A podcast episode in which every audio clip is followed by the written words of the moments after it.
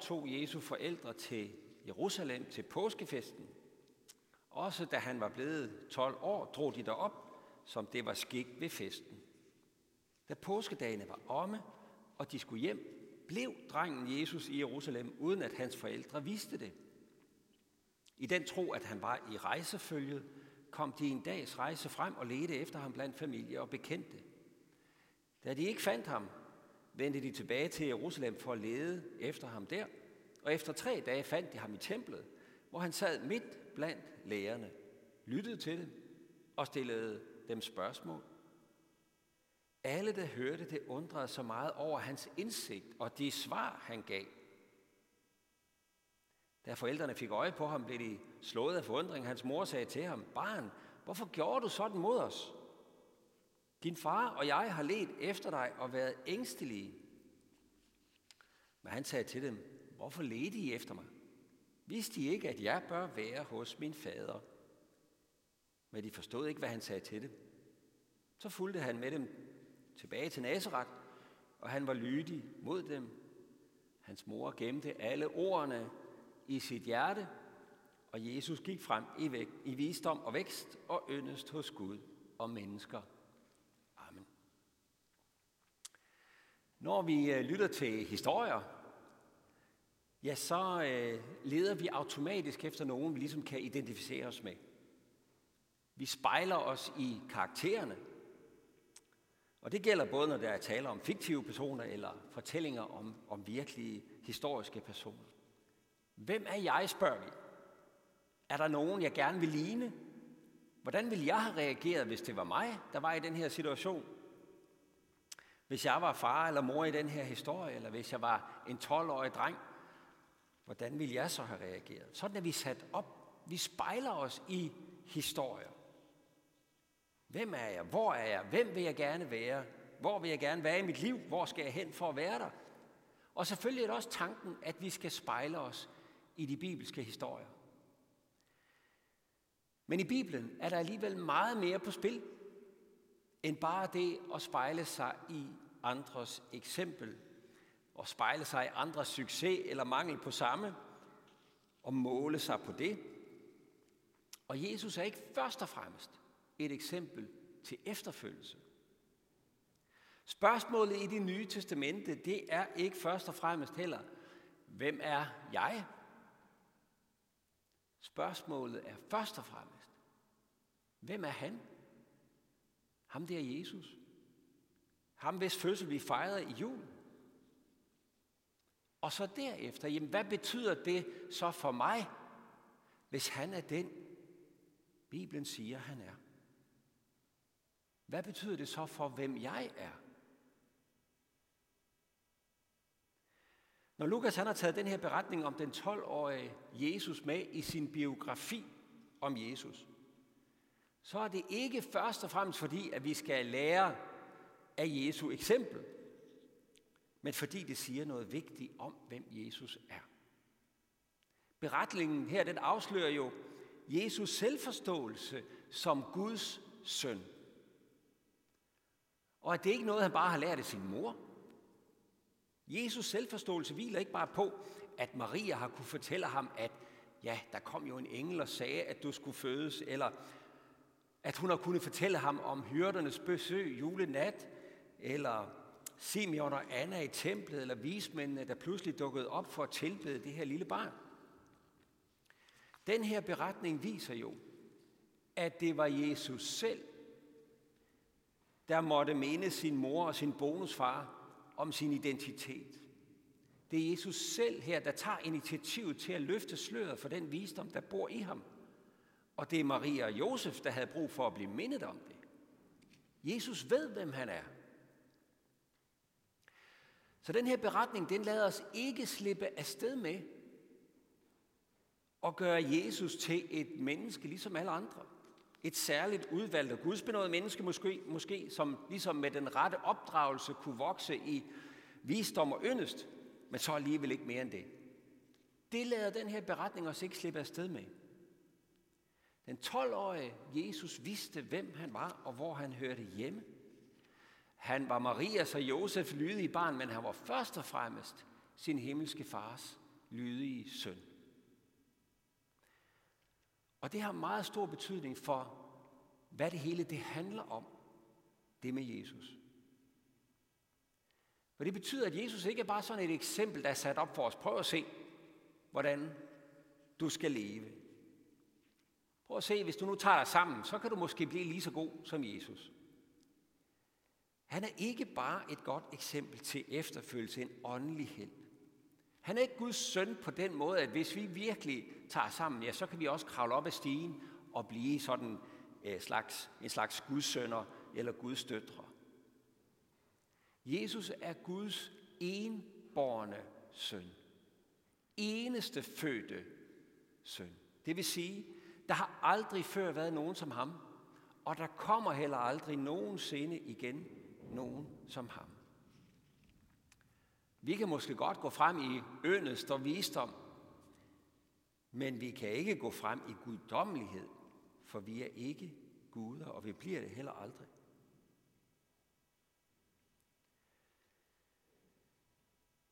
Det er helt afgørende.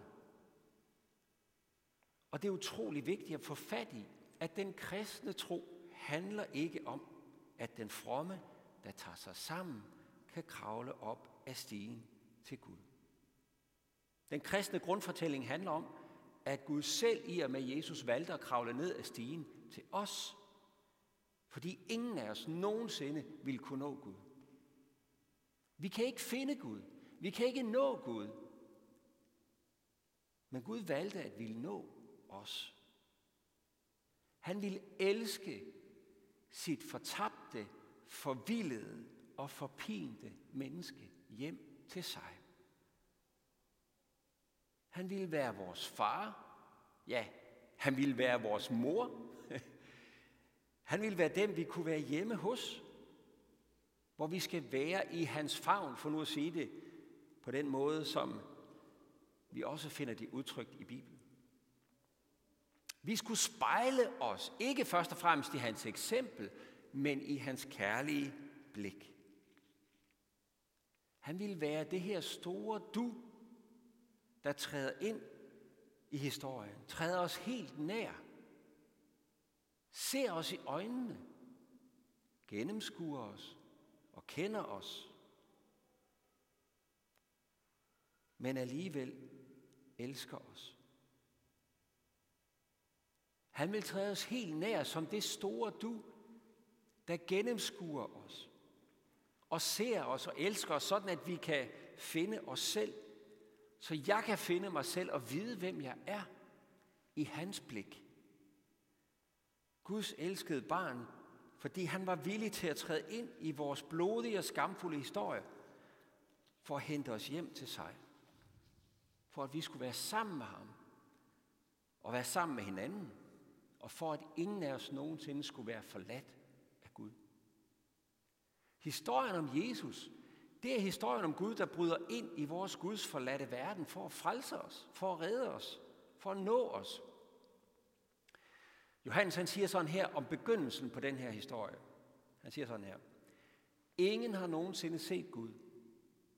Den enborne, som selv er Gud, og som er i faderens favn, han er blevet hans tolk. Og ordet blev kød og tog bolig i blandt os. Og vi så hans herlighed. En herlighed, som den enborne har, den fra faderen, fuld af noget og sandhed. I og med Jesus er Gud flyttet ind i vores verden. Han er flyttet ind hos os. Jesus viser os, hvem Gud er. Han er Guds ord i det allermest tydelige kropssprog, der findes, fordi han blev et menneske som en af os. Og vi kan så lade Paulus udlægge klimakset på Jesus-historien for os. Det gør han på den her måde. Han siger, Gud viser sin kærlighed til os ved, at Kristus døde for os, mens vi endnu var syndere. For mens vi endnu var ugudelige, mens vi endnu var fjender, blev vi forligt med Gud ved, at hans søn døde. Så skal vi så meget mere, når vi er forligt med Gud, frelses ved, at han lever. Altså, historien om Jesus handler om, at Gud er trådt ind i verden. Og det er ham, vi ser. Ikke først og fremmest et eksempel til efterfølgelse, men Gud selv, der vil elske os hjem til sig. Historien om Jesus i templet handler først og fremmest om, hvem Jesus er. Han er den, der var lovet i de gamle skrifter. Ham, der skulle komme og være Gud i blandt os. Være templet, så at sige, i blandt os. Og bringe Gud helt tæt på os alle sammen. Og i den forstand kan man så også godt sige, at dagens evangelium rummer en pointe, hvor vi kan følge den her 12-årige Jesus eksempel. For selve det, frelsen handler om, det er jo at være nær ved Gud. At blive ført ind i det fader-søn-forhold, som Jesus har med sin far. Frelsen handler om, at vi skal være der, hvor Gud er. Han vil elske os, ligesom han elsker sin enborne søn. Frelsen handler ikke om, at vi finder vores indre potentiale, men om, at vi finder os selv som set og elskede af Gud. Og fordi Gud vidderlig blev menneske som en af os i Jesus Kristus, så kan vi også se i Jesus, hvordan Gud gerne vil, at en menneske skal leve sit liv. Sådan bliver Jesus på en måde også et eksempel for os. Og når det var vigtigt for Guds søn, for ham der selv er Gud, som er den, der viser os, hvem Gud er, og som selv er i faderens favn, det er hans identitet at være det, når det var vigtigt for ham at være der, hvor Gud har lovet at være tilgængelig. Hvor meget desto mere er det så ikke vigtigt for os almindelige fortabte og forvirrede mennesker at søge derhen, hvor Gud har lovet, at vi kan finde ham. I det kan vi følge hans eksempel. For selvom vi kan bede til Gud når som helst og hvor som helst, og han kan være os nær hvor som helst og når som helst, så har han også i den nye pagt givet os sine særlige mødesteder, hvor han har lovet, at vi kan finde ham. Jesus indstiftede selv dåben og nadveren og ordets forkyndelse. Han, som er Guds ord til os, han har lovet at komme til os i ordet om ham. Når vi forkynder om ham, har han lovet at være der. Han har lovet i det ord at blive til krop lige midt i dit og mit liv, og lige midt i det kristne fællesskab, når vi samles til gudstjeneste. For hvor to eller tre er forsamlet i mit navn, vil jeg være midt i blandt jer, siger han. Det er derfor, det er så vigtigt for os at samles. Og det er jo svært for os i de her dage, med de restriktioner, der ligges. Men hvor er det vigtigt? Vi går ikke i kirke, fordi vi gerne vil følge et godt eksempel for at få en fjer i hatten og gøre det, som Bibelen siger, vi skal. Det er ikke derfor, vi går i kirke. Vi går ikke i kirke, fordi vi tilfældigvis kan lide gamle salmer eller noget i den stil. Vi går i kirke, og vi mødes til gudstjeneste i det kristne fællesskab, fordi vi længes efter at være i faderens favn. Vi kommer for at spejle os i det budskab, som vi ikke kunne sige os selv, som vi ikke selv kunne regne os frem til, men som vi har brug for at høre helt udefra. Evangeliet om, at Gud elsker mig. Jeg er hans barn. Han vil mig, og han har en plads til mig. Vi kommer, fordi vi har brug for at modtage søndernes forladelse og en ny begyndelse og blive flyttet med i vores liv. Derfor kommer vi. Og vi kommer, fordi vi har brug for at spejle os i hinanden, for at vi virkelig kan tro på, at evangeliet er for søndere. Bare tænk på præsten nede i Kristkirken. Hold da op. Hvis der er plads til ham, så er der også plads til mig. Vi kommer for at få næring, så vi kan vokse som mennesker i tro, håb og kærlighed og gå frem i visdom og vækst. Sådan at Jesu liv kan blive kød og blod hos os. Hans kærlighed kan blive kød og blod hos os. Sådan at Guds tempel det kan blive bygget lige midt i vores hverdag. Og så vi kan være og blive i det, som er Guds gode vilje. Vi kommer for at spejle os i Guds klare og kærlige blik, så vi ved, hvem vi er, hvor vi er, og hvor vi er på vej hen, sammen med ham og sammen med hinanden. Og det vil vi takke Gud for. Herre, vi takker dig for, at du ikke først og fremmest kom for at vise os et godt eksempel for dem, der kan tage sig sammen, men at du kom for at se os der, hvor vi er, og elske os lige hjem til dig. Og Herre, vi takker dig for, at din kærlighed stadigvæk bliver krop i dit ord og i det kristne fællesskab. Og her vi beder dig om, at det må blive virkelighed for os. Hver eneste en af os, også selvom vi ikke lige kan være samlet alle sammen i dag. Herre, kom og skab nyt og vær os nær, så vi må være i din favn og vokse i tro, håb og kærlighed. Amen.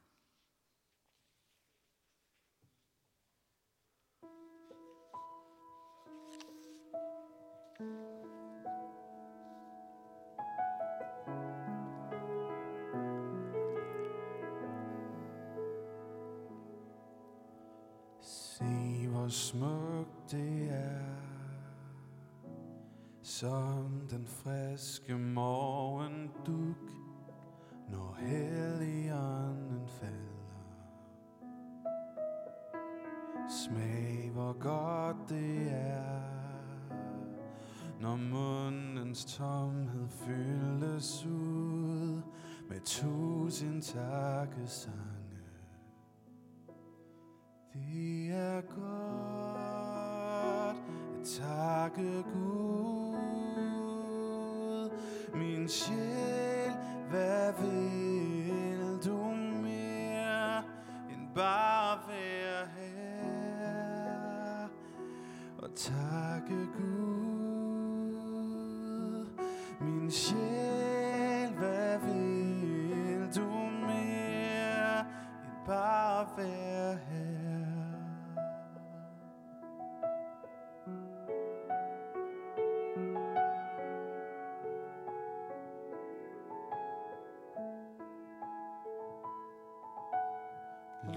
hvor smukt det er. Åndens lovsang klinger her. Uendelige ekko. Hør, hvor godt det er. Menighedens fælles klang. Ah,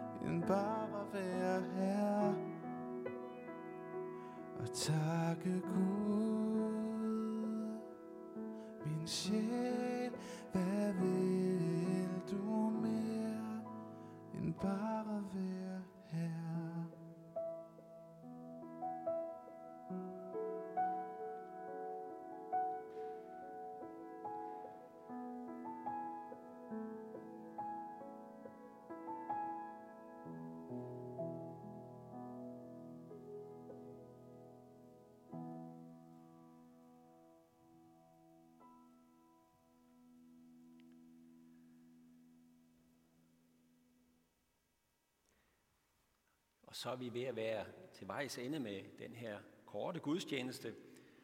Øh, på søndag er det Niels Jørgen Kors